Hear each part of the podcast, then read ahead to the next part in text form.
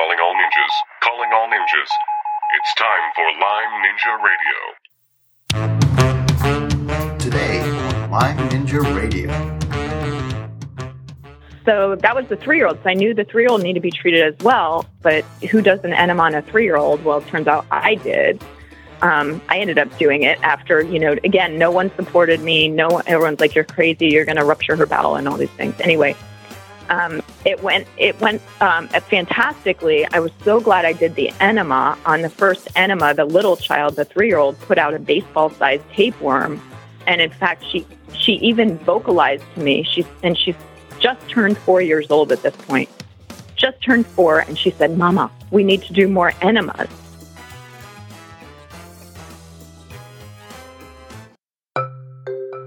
This podcast is sponsored by the Lyme Ninja Symptom Tracker.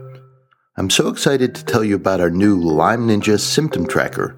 One of the things I hear over and over again, whether it's talking to a patient in my office or consulting over the phone with a client, is just how difficult it is to keep track of progress on their Lyme journey. Recording symptoms daily or even weekly gives them too many data points. There are so many ups and downs, twists and turns that at some point they get lost and confused. The Lyme Ninja Symptom Tracker takes all the guesswork out of tracking symptoms with a simple monthly questionnaire. Once a month is the perfect interval to see if that new supplement or protocol is working. Right now, when you take the Symptom Tracker questionnaire, we give you a simple composite score for the month. But we have big plans, and the data you enter will not be lost as we roll out new features. Best of all, it's free. Just head on over to LymeNinjaRadio.com/tracker and sign up. That's LymeNinjaRadio.com/tracker. You'll be glad you did. Hello, I'm your host and acupuncturist, McKay Rippey, and this is episode number 159 with Lyme Ninja Susan Luschas. Also, welcome our show producer and the brains behind Lyme Ninja Radio, Aurora. Hello, and in this episode, you will learn how the first step to health for Susan was changing her diet, how treating parasites was key in regaining health, and how spirituality helped keep her and her kids grounded while they were sick. Thanks, Aurora. As you Lyme Ninjas know, every journey through the disease is different, and cookie-cutter approaches just don't work.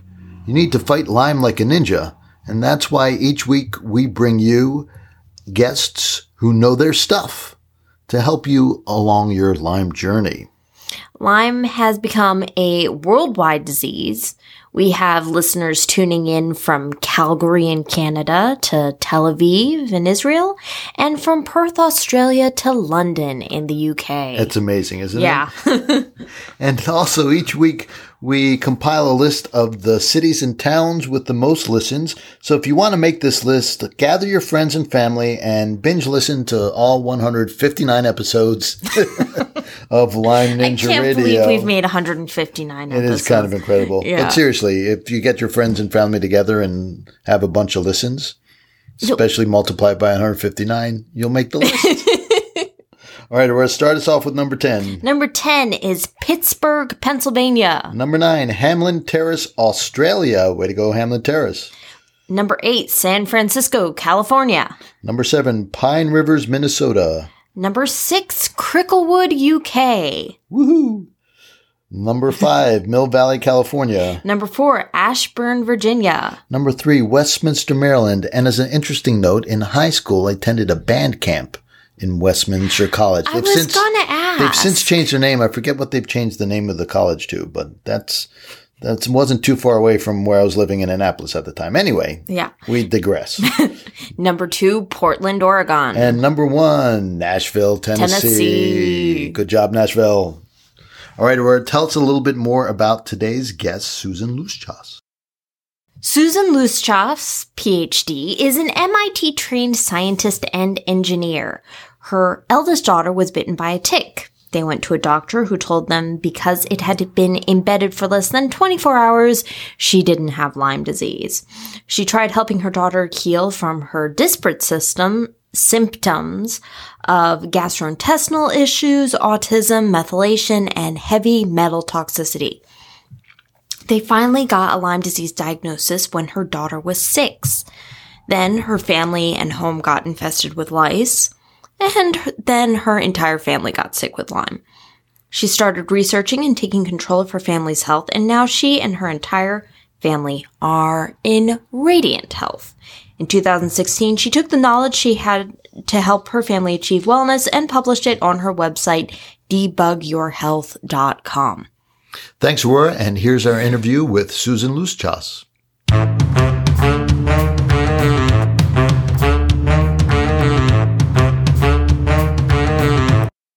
Now, we have to talk about your background because I have a very soft spot in my heart for engineers who get interested in health. I think you guys are the bomb. Oh, well, I don't know about that. We think about it a little differently. A lot differently. So tell me, what was your thesis in? Your PhD in? So I actually did a bachelor's, a master's, and a PhD at MIT. And my my degrees are in electrical engineering. And within electrical engineering, I also did lots of communication theory and some physics. My primary topics were in analog and RF circuit design and systems. Old school analog, huh? Well, actually, new school. It's just really? What's old is really new again? Well, I mean, all the cellular and Wi-Fi and stuff—that's actually really all analog. It still is, isn't it? The quote-unquote important parts, in my opinion. Of course, I'm biased, but, as the speeds increase, you have no signal left, so you got to try and find signal when there's tons of noise and things like that. Interesting. But anyway, now I work on somewhat similar topics in physics and energy and clean tech. Oh, very cool. Now, yeah. So that's your background. You know, you're humming along in your career, and we'll get into details later, but you and your family have some health challenges. And you go through the normal medical channels, I assume, and don't get the help or the results that you want. So you begin to explore and teach yourself and learn for yourself. Now, in the biggest possible global sense, what did you find moving from this engineer background to the medical health field? Did you feel that, like, us medical people are missing the boat some way in the way we're thinking? Is it, you know what I'm saying? Or did you just kind of dive right in? So I didn't. Let me back up and clarify a few points of the story first. Sure. Or of the situation, rather, not situation that happened, is that I was raised to go to the doctor and do what the doctor says and you're going to get better. And that's what I believed. And we took my oldest child, thank God, she got Lyme first and really her health declined, but I was still healthy and the rest of my family was still healthy at that point. And so I took her around to all these doctors and I didn't care if they were Eastern or Western or alternative or not. I didn't care. I just wanted a solution so I could get back to work. So I'm busy at work and get her healthy so that, she could go to school again and I could go back to work and not have to cart her around all these doctors. And I didn't care what it was. We went to top GI specialists from Stanford and, multiple pediatricians. She's been to probably about 10 pediatricians. I mean, we went everywhere. And at the end, what happened was we spent a lot of money and she was sicker. So we didn't get anywhere, and we did everything they said. We hospitalized her. We looked at this, that, and the other, and it just we didn't get anywhere. So it basically became, okay, we had two choices. We could institutionalize her and go back to work, or I could try, because we had exhausted pretty much everything else we could think of. And I didn't really want to do this. It just said, okay, well, I don't really want to institutionalize my child, so let me give it a try. And it wasn't that I thought the doctors were wrong or anything like that. I did notice that I had some ideas going along, just being an engineer and scientist and problem solver. Well, you know, I noticed this, so what if we try this? Or what if we try, no, that's going to kill her. No, that's, if you take fruit and grains out of her diet, she's going to die. You know, literally those were some of the responses I got.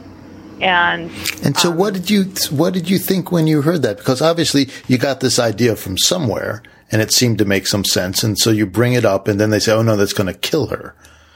And what's your response? Well, I just said, okay, then what else can we do? Then what else can we do? Because we'd already done everything. Right. And their okay, what's your idea? And their response was silence. Yeah.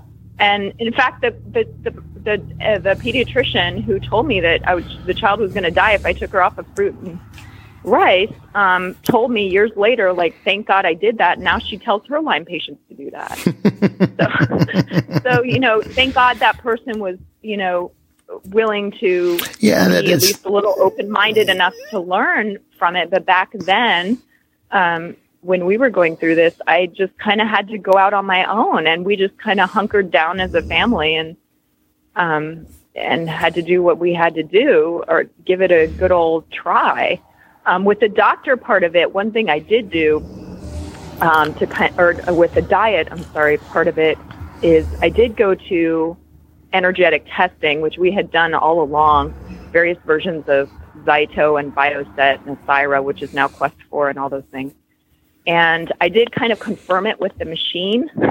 Mm-hmm. What does the machine think about, you know, this food or that food? And in fact, the machine said, you don't even take out fruit, take out grains, and take out beans and corn. So the machine even said, got to go further. And that kind of gave me, at least, everyone says these machines don't work, but maybe, you know, I personally think they do work at some things, but it kind of gave me at least someone voting for me. At least there was a machine voting for it. So let's pause there for a second, because your background kind of overlaps with something like Zyto and these electronic resonance frequency diagnostic and treatment tools. So what do you think's going on there? Do you think they work as they claim that they work, or do you think there's something else going on?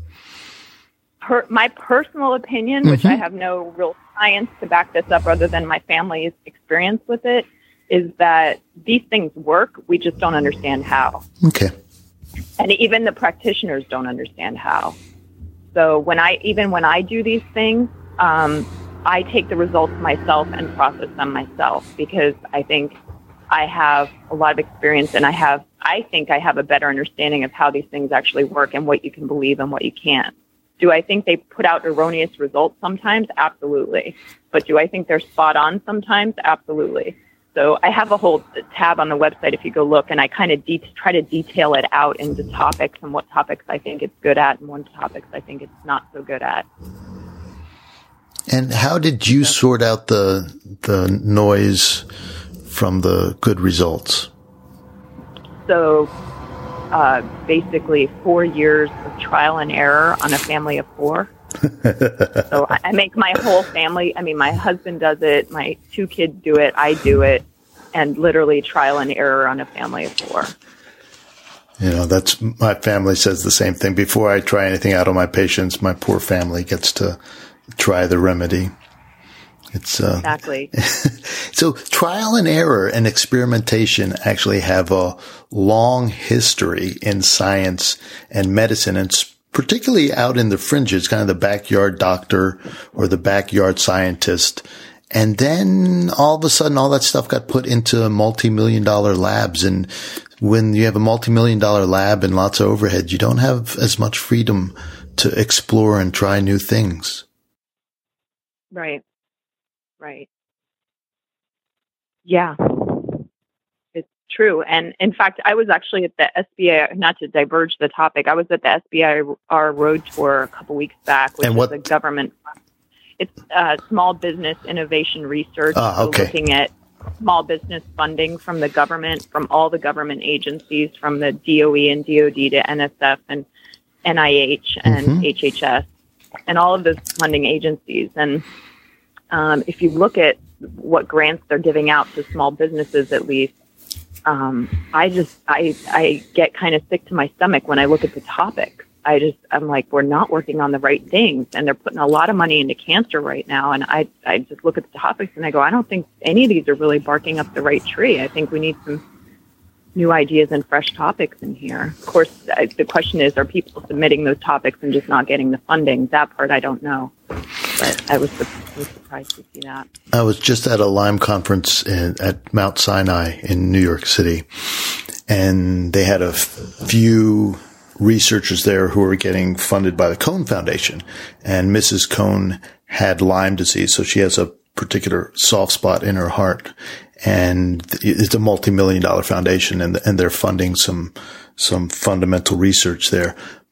And one of the researchers was kind of making a pitch for funding in general and saying that the funding for Lyme disease had gone up a few years in a row, and then in the past 2 years has gone down.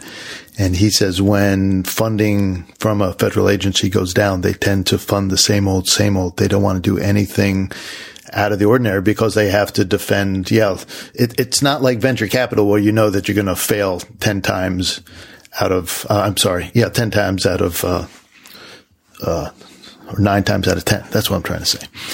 Or something like that, where, you know, when you do get it right, you're going to hit it out of the park, and that makes up for all the other failures. So there's very little room for failure there. And I think it was Peter Drucker, who's a business consultant and writer, talked about paving the cow paths. And I think that's so much what research that we have and what you're experiencing there is it's the same old research with a slight different twist on it or a little better technology gone into it, but it's really covering the same ground over and over and over again. And very little new does come out of that.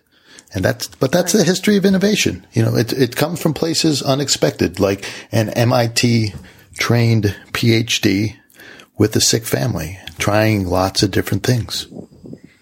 Right. So your daughter gets Lyme disease, and then what happens with the rest of your family? How do you guys all come down with this? Well, we didn't know she had Lyme until she was recovered. Ah, no kidding. So I recovered her, basically. Mm-hmm. My husband and I recovered her. And we still didn't know exactly what it was. We knew there was heavy metal toxicity. We knew there was GI problems. We knew all these things, but we didn't really know the Lyme piece. And she was pretty much healthy. In fact, our pediatrician couldn't believe it, or pediatricians couldn't believe it. And we didn't know. I was still looking at blood work. I mean, yes, I had my 4 and 5 year olds get 3 to 5 year olds getting blood draws and all this, and her white blood cell count was still a little bit low, although she was, in my opinion, 90 to 95% recovered, mm-hmm. as far as I could tell. And the pediatrician said, one of them said, well, why don't we just do another blood panel of everything and see if we can find any other infection or something that her body's fighting. Then finally, she came up positive on Lyme, on the standard Western blot. Finally, we had tested that before. So finally her body was producing antibodies to it that they could find in the blood test. Exactly. So she was testing positive for 2 of the 3 IgM bands, which is a positive diagnosis. We got the letter from the CDC saying she's a CDC-reported case. And then I decided, well, diet has done so much for her. That's been a huge step forward for her. Of course, there's been other steps we had to take too, but that was a huge one. So then I fasted her for 30 days. I fasted with her. Yes. At age 5. Not an easy thing to do. Yeah. For a little kid, huh? For 30 days, and we did do some bone broth and salt and things like that. We watched all that, minerals and things like that, hydration. Anyway, and then after the 30 days, I retested, and then she showed up positive on every single band. Interesting. So that was great. And she was actually clinically better than ever after those 30 days. After, right around that time when we found out that she finally tested positive on the first 2 of 3 IgM bands of Lyme, we had a head lice infestation in our family, and I'd never had head lice before. I didn't know anything about it. By the time we found it, we had it big time. I mean, we all had scabies and tons of lice everywhere. Yeah. And the lice spread the Lyme to the rest of us. So 6 months after the head lice, the other three of us went down, my husband, myself, and the little child. Now, luckily, the older one had suffered for years, so we knew where to look. And where to start. And we knew, and where we had a better idea where to start. We knew what had worked for her. Of course, we were already on the diet, so we didn't go down as far as she did because our family all eats the same food. So we weren't as sick as she was, thank goodness. And my husband and I had extra pieces to deal with, like dental infections that the children did not have, and things like parasites. My big thing was liver fluke. That was a big one for me. And, you know, where do you think you picked those up? I think I've had them for years. Yeah. I think I maybe even got them in utero. I think I gave them in utero to both my children because, interestingly, my husband did not really have liver fluke. So it's like, well, we live in the same house and we've been married for, 12 years. Why doesn't he have liver fluke? So I think maybe I got him in utero or maybe eating something. Yeah. I mean, they're just out there. Yeah. I thought maybe, you traveled someplace exotic and, went swimming in a waterfall somewhere and had a great story. No, I'm a through and through American. I never really traveled much, right? At all. And that's an important point too, because we tend to think of that sort of thing and some of these parasites as, oh, you get them when you travel, but they're around here just as much. Yeah. And we're not treating them. No, we're not even looking for them. How can we, so.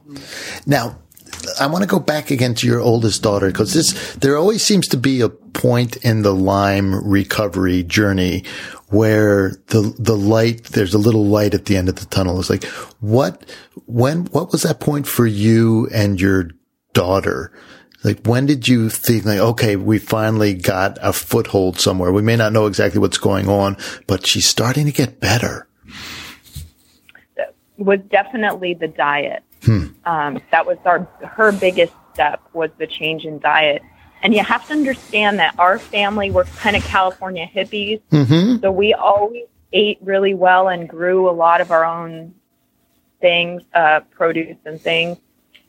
And we're the family that never ate the birthday cake at the birthday party. That was always our family, but we did eat fruit.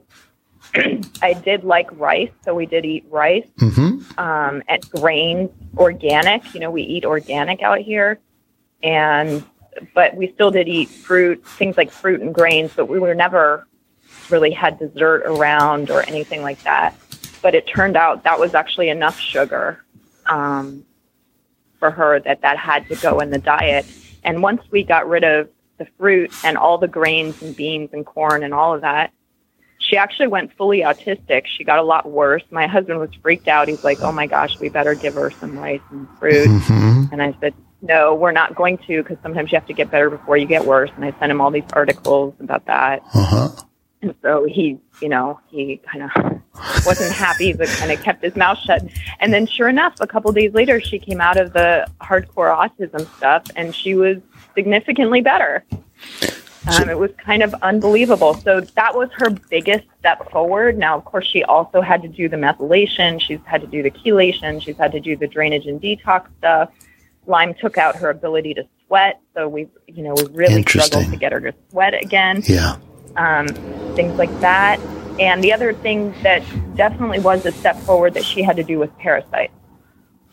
And that took us, she actually recovered without really doing parasites. Now, we thought we were doing parasites, so we'd take some herbal thing and or whatever, and we, we didn't really notice too much with that. And so she actually recovered without us really properly addressing the parasites. And we didn't figure that out until about a year, or I guess about 9 months after she was finally diagnosed with Lyme. She had a skin thing on her forearm. It was like a horseshoe on her forearm that would come up around the full moon every month. That's so strange.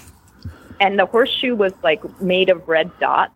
So it was like a dotted horseshoe that would come on her forearm around the full moon. And of course, it was one of the pediatricians that suggested, well, I'm like, it comes about every month, but I didn't kind of correlate the moon thing. And then she said, well, is it around the full moon? And I said, well, I don't know. Let me track it. Sure enough, it was. So then we knew it was some kind of probably parasite. But we had tried everything. Again, we had tried everything. And we had sent, I have a whole binder of stool tests for parasites that are negative. And we had tried everything. And so we had... Again, we were desperate, and I didn't know enough to what to do next. The only thing I luckily found out was that Simon Yu in St. Louis was treating parasites and was supposedly very knowledgeable about them. And so we went, we flew to St. Louis, and he helped get us started on that. So that was fantastic that he's around and that he's doing that. So what was the treatment that got these parasites out? Because, like you said, you tried a lot of different herbal treatments and antibiotic treatments. So Simon prescribes parasite medications, Rx in this country, Rx parasite medications. I was lucky enough to understand, or to have read enough to understand, that you probably want to do some enemas with those. And I had asked Simon about it, and he said, oh, that doesn't matter, and you can't do enema on the 3-year-old anyway, because at that point my little one was 3, and I knew that if the older one had parasites, probably the whole family had parasites. And in fact, the younger one, the 3-year-old at that time, she had a very distended belly. I have pictures of her belly on my website, and she ate more than my husband and just could not stay full. Yes. So that was the 3-year-old. So I knew the 3-year-old needed to be treated as well, but who does an enema on a 3-year-old? Well, it turns out I did. I ended up doing it after, again, no one supported me. Everyone's like, you're crazy. You're going to rupture her bowel and all these things. Anyway, it went fantastically. I was so glad I did the enema. On the first enema, the little child, the 3-year-old, put out a baseball-sized tapeworm. Yeah. And in fact, she even vocalized to me. She's just turned 4 years old at this point. Just turned 4, and she said, Mama, we need to do more enemas. Really? And I said, why? And she said, because the worm just came out of my brain. That's what she told me. And I said, oh, that's interesting. Yeah. And then she stood up from the toilet, because we were in the bathroom when she was telling me this. She stood up from the toilet, and I saw the worm, and I called my husband, because I literally had to lie down on the floor, because I got so spooked out. I've never seen a tapeworm in my life. So the enemas were huge for us, and thank God I did those before I did any of Simon's medications.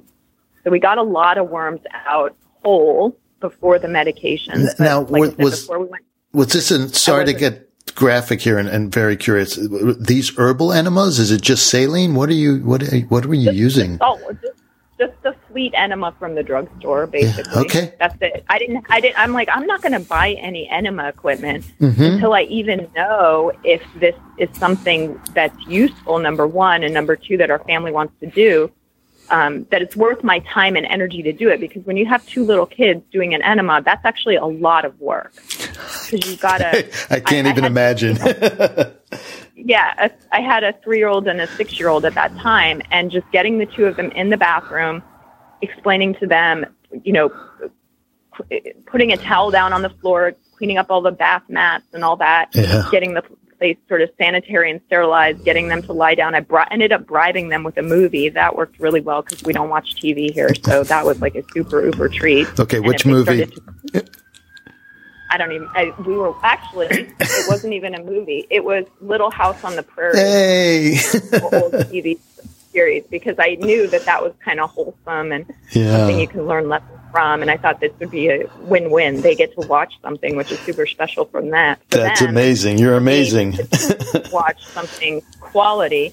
So they were watching Little House, and as soon as they would start to cry or scream, the TV show went off. Mm-hmm. So that worked out really well. Okay. So the little one screamed at the beginning, and then turned the movie off. And I said, okay, we're going to wait until you calm down, then we'll try again. Movie on, and then the enema in, So that actually worked out beautifully for us. And that's genius. I don't know about genius, but it's a lot of work to do the enema with the 2 girls. And it was also not easy, because there was really very little information out there about it. I had no practitioners supporting me on it. Simon Yu didn't even support me on it. Mm-hmm. Everyone said I was crazy to do that. And I think Carrie Riviera at the time was the only one talking about doing enemas on young children. And her son was older when she did her first one, I believe. And she had a video about this and how, you know, how to do it and stuff. But yeah. I found her system to be really cumbersome, so I ended up in the end doing it differently. But the enemas were huge, and thank goodness we did them before we did Simon's prescription medications. Then we did the prescription medications, and then we started seeing liver flukes come out. First of all, we never saw flukes coming out with enemas. Mm-hmm. So it wasn't until we took the medications that we saw the flukes, and then we got really sick. I mean, I got really sick from the fluke medication. I can't even tell you how horrible it was. But I pushed through, and thank goodness I did. I was felt so much better after I finished the fluke medication. I kept saying, I haven't felt this good in 20 years. Yeah. And my husband, the same thing, but not for flukes, for worms. He got really hit hard by the worm medication. Then we started seeing all these pieces of worms coming out of the children and of my husband.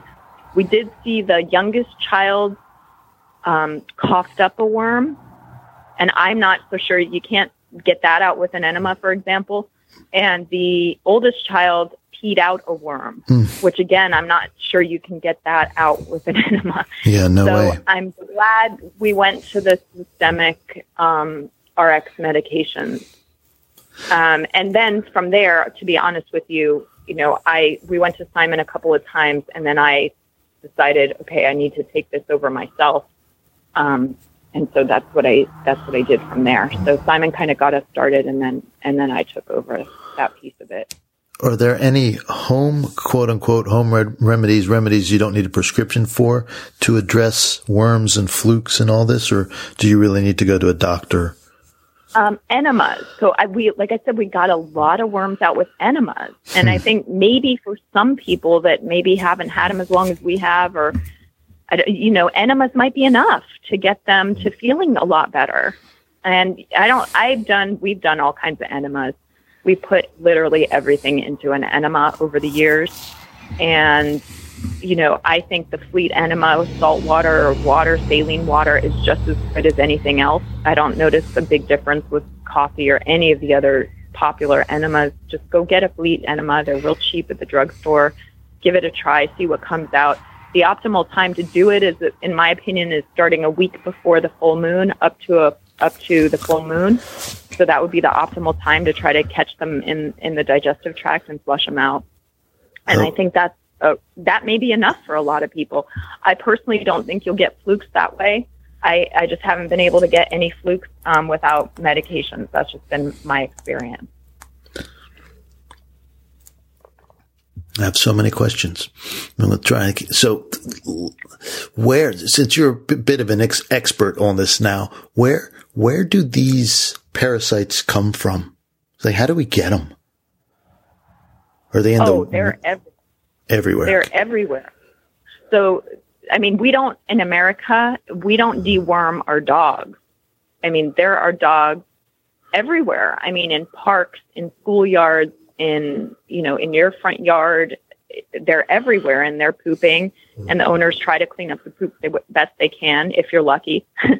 And, you know, the poop is full of worms and eggs and larvae and all kinds of things. Okay. Number one, we don't deworm our dogs or our cats, for that matter. We live with them and whatnot, and they pick it up from, you know, sticking their nose in other dogs and going to the park and everything like that. The kids are constantly picking them up at school because no one deworms their kids. So my kids go to a public school with 700 kids, and, you know, they still have to do, you know, we still do enemas. We still have to do a round of parasite medications, you know, a couple times a year, just because they're constantly picking them back up at school. They worms spread really, really easily. Mm-hmm. Personally, my opinion with flukes is that they're harder to pick up from the park, from, you know, swinging or sitting in the grass at the park. Mm-hmm. Those you usually pick up more from food that you're eating, or fish, or undercooked meat. I know that we buy our meat directly from farmers, and I've talked to some of the farmers, and sometimes they, for instance, can't sell the livers because they were so full of flukes.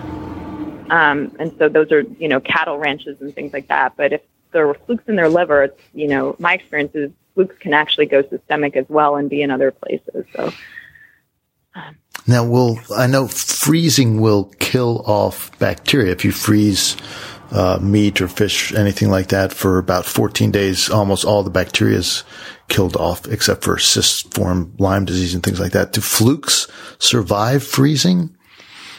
It's a good question. I don't know the answer to that. Okay. I really don't. Yeah, I don't know if anybody knows. And I would love to see a study on that. Right. Let's study that. We'd love to know. We butcher our own cattle, and we've got a freezer full. And this time, I had the liver ground up and added in bits to the ground beef. We have some packages that are part liver because I wanted to get that nutrition in there. And I'm thinking, I wonder if I just spread flukes all over the place. And we think, so we know there's a biome, right? A bacterial biome in the gut. We know that there's also with that, a mycobiome, right? A fungi biome. But what you're saying also is that there's this parasitic part of the biome that we're just blind to. And some people, you know, we all got the notices from our vet saying it's time to deworm your dog, and definitely don't get that for cats. But the idea that we need to do that for ourselves too. And you now see people, you consult with people who are having intractable, health problems. And is what you see a big part of their health problems is that they do have these parasites? Let me go back to the I consult. Okay. I don't really, so I can take that out of we can take that out. I saw that somewhere. That's okay. No, it's okay, but let me at least explain it, okay, and you can decide if you want to keep it in or not. So the purpose of my website and me coming forth with my story was to save other people from the headaches and hassle of what we went through, and we spent a lot of money and a lot of time and wasted years of our daughters' lives. Had we known what we know now, you know, we could have saved a lot of time and money, and that was the purpose of me setting up the website. It really is a charity. I don't make any money off of it. All the money that people donate to the site stays to the site. It pays for things like the web hosting, the lawsuits, you know, all of the things that go around keeping the site up. Are people suing you? Yeah. The extra money, any extra money for now, is just sitting there in the website bank account. The website has its own bank account.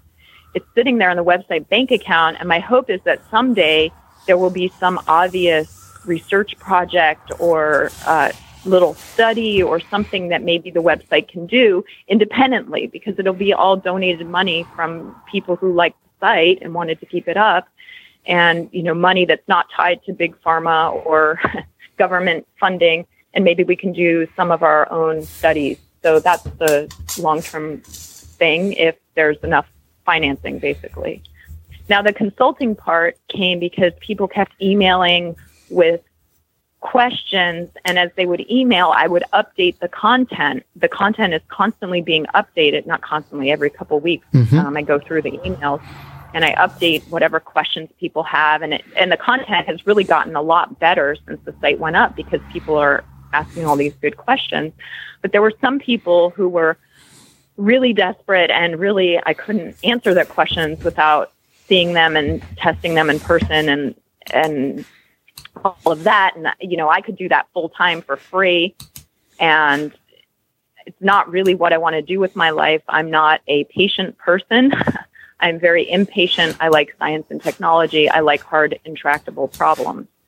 So, you know, kind of seeing people as a practitioner is not really in my personality and not really in what I necessarily want to do. On the other hand, I understand the depth of difficulty that people go through when they've gone to all the doctors and they haven't gotten better and their children are suffering. And I do understand that problem very well. So I decided to set up this health coaching option that if people dig deep enough on my website, this is not something that's advertised. I don't have any pop-ups on the website. You have to dig deep to be able to find that information. But if people find it and they write in and ask for help, then sometimes I can maybe help coach or consult with them. And unfortunately, I don't have time to take everyone. And so I detail there what I'm looking for, the kind of people that I think I might be able to help. I generally do not see people more than once or twice. I like them to, this is Debug Your Health is Debug Your Health. You can debug your health better than I can. Mm. I can maybe help get you started and point you in the right direction, maybe give you some tools that you can use. But that's just how I work, because otherwise I'd become a practitioner and see people all the time. So hopefully that makes some level of sense. And I do also send people elsewhere if I think their situation might be, there might be a practitioner like Simon Yu, for example, or someone else.